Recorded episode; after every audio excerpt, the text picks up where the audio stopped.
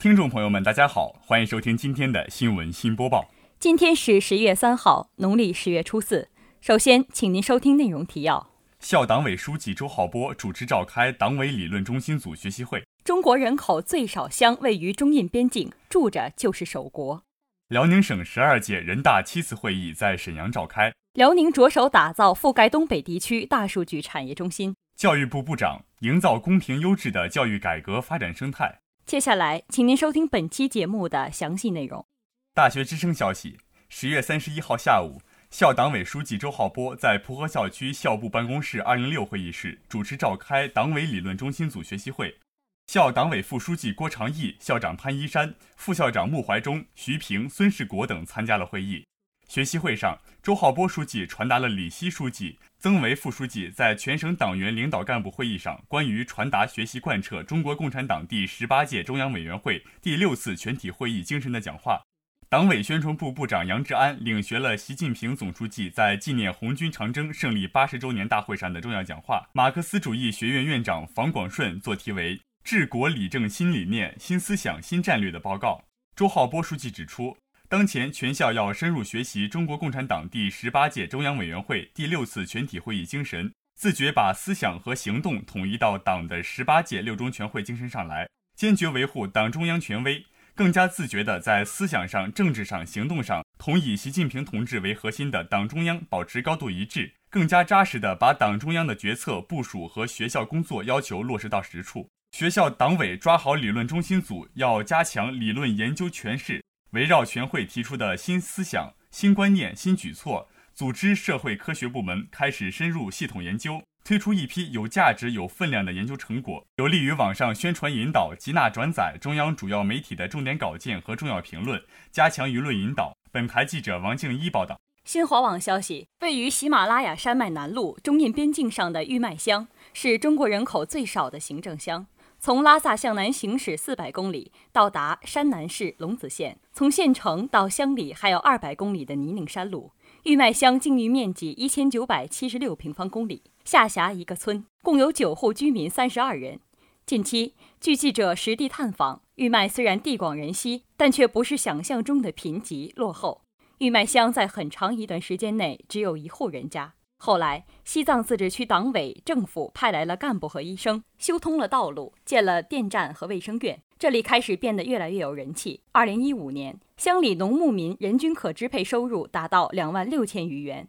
留在这里就是在守卫我们的国土，因为特殊地理位置，每一个乡民都有着强烈的边防意识，把守卫国土当成他们生活的一部分。乡民的爱国情怀值得我们去深思、去敬仰。本台记者王静一。辽宁日报消息：十一月一号，辽宁省第十二届人民代表大会第七次会议在沈阳召开。大会执行主席、主席团常务主席李希分别主持第一次和第二次全体会议，并在第二次全体会议结束时做了讲话。会议期间，各位代表自始至终发扬民主、依法办事，展现了较高的政治素养；自始至终认真履行职责、践行使命，展现了强烈的责任担当。自始至终严格自律、严格要求，展现了良好的精神风貌。这是一次风清气正、务实高效的大会，是一次凝心聚力、催人奋进的大会。会议指出，全体人大代表，特别是新当选的省人大常委会委员，要珍惜人民赋予的权利，认真吸取辽宁拉票贿赂案的深刻教训，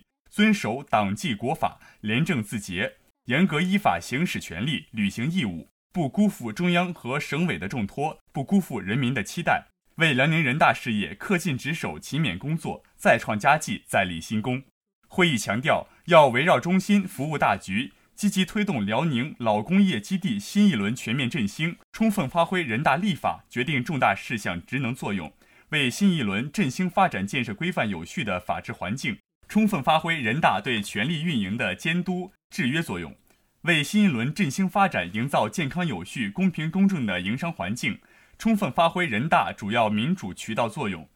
畅通诉求表达，实现有序参与，为新一轮振兴发展创造和谐宽松的社会环境；充分发挥人大在选举任免和人事监督中的作用，为新一轮振兴发展营造风清气正的从政环境。本台记者卢一品。辽宁日报消息：十一月一号，辽宁省正在着手打造以沈阳为中心，集合其他城市优质资源，进而覆盖整个东北地区的大数据产业中心和大数据衍生品交易中心。辽宁省发展大数据产业受到国家大力支持。目前，沈阳已获批为国家大数据综合试验区，也是获批省市中唯一一个副省级城市，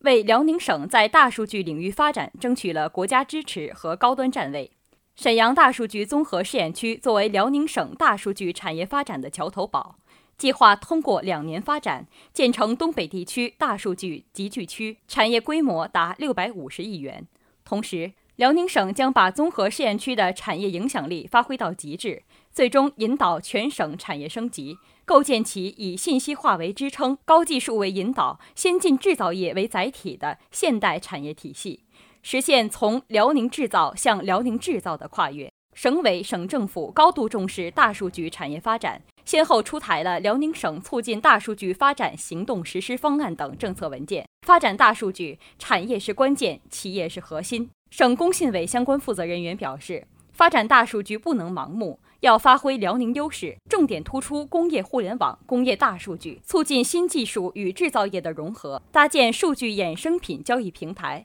最终建成覆盖东北、面向东北亚的大数据交易中心。本台记者卢一品。中青在线消息：十一月二号，教育部党组书记。部长陈宝生在深化教育督导改革暨第十届国家督学聘任工作会上做了专题报告。报告指出，在我国教育由数量型增长、规模化扩张为主的发展阶段，进入以提高质量、促进公平、改善环境、优化结构为主要特征的新发展阶段。要在基本实现教育现代化的基础上，建设社会主义教育强国。需要教育系统上下一心，努力营造风清气重、公平优质的教育改革发展生态。陈宝生在报告中指出，基于当前教育形势和发展阶段的判断，今后我国教育发展主要面临四个着力：着力提高质量，着力促进公平，着力改善环境，着力优化结构。陈宝生强调，应当承认，当前我国教育改革发展仍面临一些制约发展的难点问题。在体制约束方面，现有教育管理体制尚不完全适应加快教育改革、建设教育强国的需求，需要我们集中精力过渡摊。在思想政治工作约束方面，要守土有责、守土尽责、勇于担当、肩负历史责任。在经济社会发展差异约束方面，面对区域经济社会发展不平衡给教育带来的挑战，要抓住源头，综合言行，科学配置教育资源，努力实现基本公共服务均等化。本台记者卢一品，本期的节目就为您播送到这里。感谢导播邹开元，编辑卢一品、王静一，主播张更明、赵雨熙。稍后，请您收听本台的其他节目。